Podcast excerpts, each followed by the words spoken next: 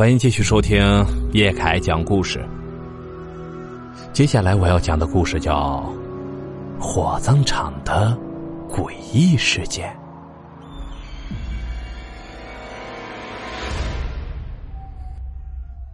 这件事发生在二零零七年。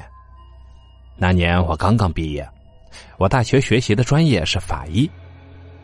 可是因为没有关系，找不到对口的工作，就选择来火葬场当了一名仪容整理师。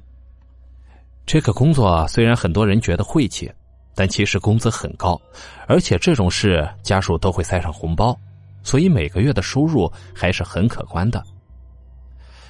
我就想干上几年，多攒些钱，在城里买个房子，到那时再找个女友，谁会知道呢？我每天的工作就是整理那些尸体，给他们清洗身体，穿上寿衣，让他们干净整齐的上路。有一些尸体，家属还会要求给他们化一些简单的妆，让尸体看起来跟睡着一样，以供亲朋好友来吊唁。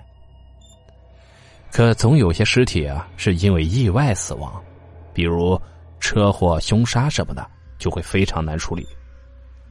这时就要我师傅出马，他干这个工作已经二十多年了，手艺是行业里最好的。不管什么尸体啊，成了什么样子，他都有能力把他们整理的像生前一样。师傅工作从来不戴手套，他说那样会影响手感。他觉得让人整齐的走是件神圣的事，是艺术。一天晚上，我和师傅正在值夜班。火葬场的夜班其实是很轻松的，所以我跟师傅都在打发着时间。这时候，外面响起了汽车的喇叭声。原来是医院的车送来了一具尸体，这是一个流浪汉死在了路边，被市民发现报了警。警方送到医院确认死亡后，由医院给送了过来。送尸体的小王和小戴放下尸体后，都是满腹的牢骚。哎呀，这种人是最讨厌的了！大晚上麻烦人不说，还一点外快都没有。就是啊。两个人放下尸体就匆匆的走了。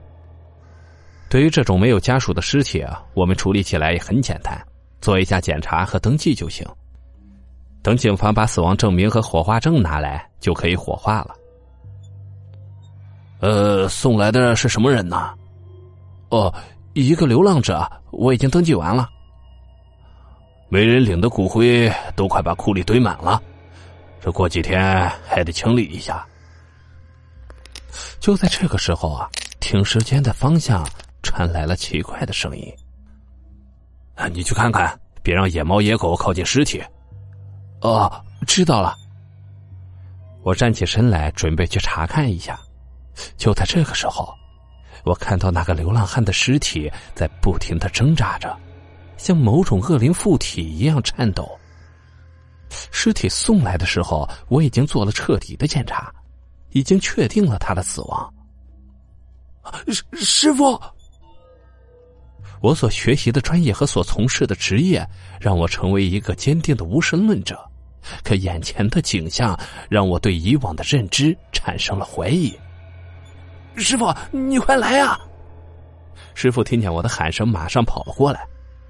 怎么了？大晚上的喊什么？师傅，你看。啊，别紧张，这不算什么大事我在这干了二十多年了，这种事儿经常见到。师傅看了一眼，却并没有吃惊，转身就出去了。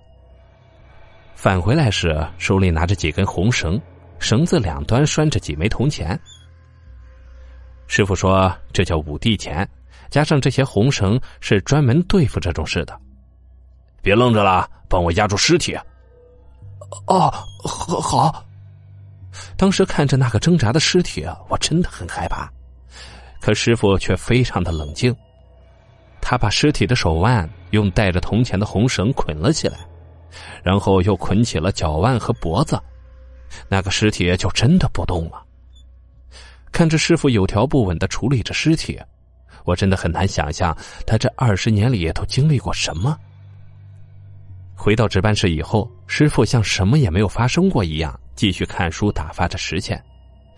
而我的心却久久不能平静，脑子里都是那个尸体挣扎的样子。第二天，接班的工人们也都发现了这个尸体，可是同样没有人感到吃惊。看起来昨晚这个尸体动了。哦，没事我都弄完了。虽然没有家属付钱，师傅还是给尸体做了简单的清理才下班。后来听说警察在中午时送来了死亡证明和火化证，那具尸体很快就被进行了火化处理，而骨灰也永远不会有人来领取。好了，故事到这里啊就结束了，感谢您的收听，咱们只听故事，切勿迷信。如果你喜欢叶凯的故事，请帮忙订阅加关注。